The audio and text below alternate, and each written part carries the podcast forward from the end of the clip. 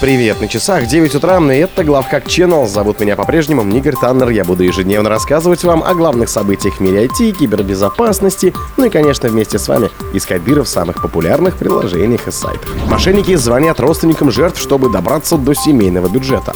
Ботнет Dark Frost нацелен на игровую индустрию. Исследователи показали взлом аппаратного кошелька Trezor T. Китайские хакеры взламывают критическую инфраструктуру США и Гуама. Спонсор подкаста Глаз Бога. Глаз Бога это самый подробный и удобный бот пробива людей, их соцсетей и автомобилей в Телеграме.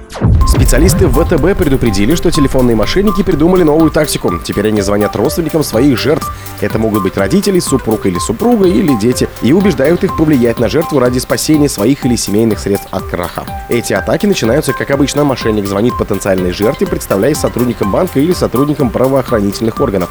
Он сообщает, что средства клиента якобы могут быть похищены злоумышленниками и необходимо срочно предпринять меры по их спасению.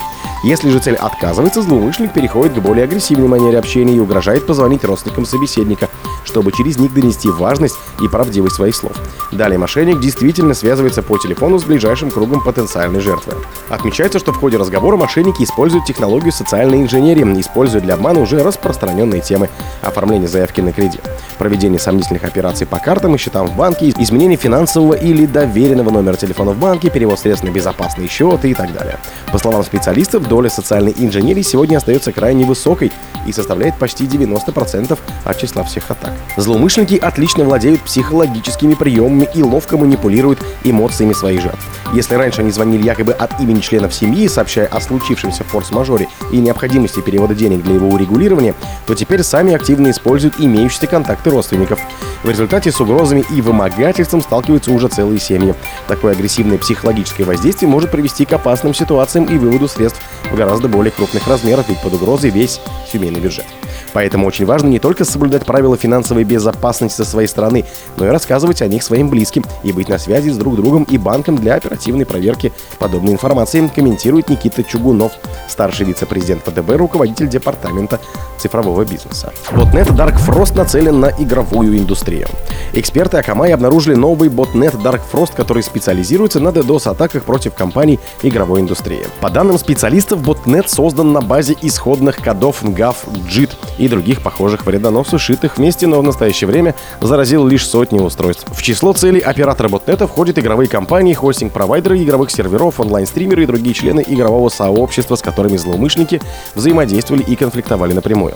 Интересным этот случай делает то, что злоумышленник, стоящий за этими атаками, выкладывал живые записи своих атак на всеобщее обозрение, рассказывают эксперты. Замечено, что оператор хвастался своими достижениями в социальных сетях, использовал ботнет в мелких онлайн-спорах и даже оставлял цифровые подписи в бинарном файле. Злоумышленник также создал канал в Дискорде для облегчения вымогательских атак и заявил, что намерен превратить Dark Frost в сервис для DDoS-атаки по найму. Эксперты говорят, что Dark Frost представляет собой яркий пример того, как легко начинающим киберпреступникам с базовым навыком в области программирования перейти к действиям, используя уже доступную малварь и нанести значительный ущерб бизнесу.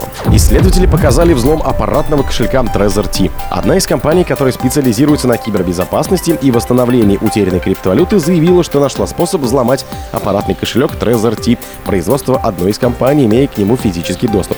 Весь процесс взлома исследователи задокументировали на видео.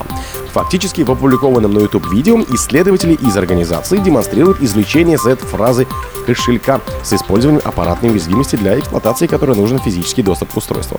Нужно сказать, что взлом Trezor T не первый для специалистов. Ранее в этом году компания показывала похожие хаки, в ходе которых были взломаны кошелек производства французской компании. Компания подтвердила существование уязвимости и признала роль экспертов в ее обнаружении. А также была обнаружена уязвимость старой версии одного из кошелька, что помогло клиентам компании восстановить доступ к криптовалюте на 25 миллионов долларов.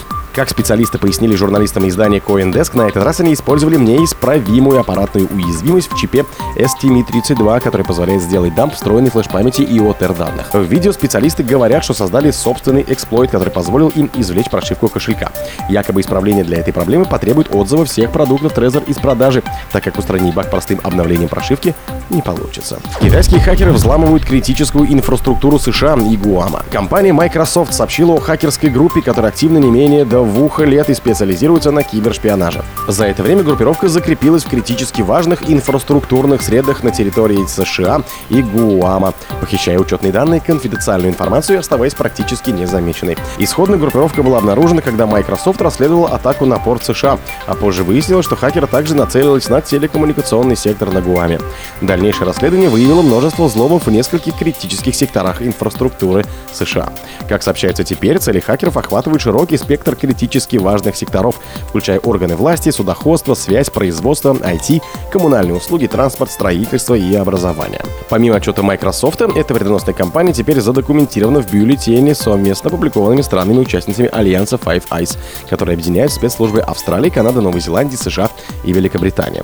Эксперты рассказывают, что для большей скрытности хакеры используют инструменты, уже установленные или встроенные в зараженные устройства, которые злоумышленники контролируют вручную, а не автоматически. Эта тактика обычно носит название Living Overland. О других событиях, но в это же время не пропустите. У микрофона был Игорь Таннер. Пока.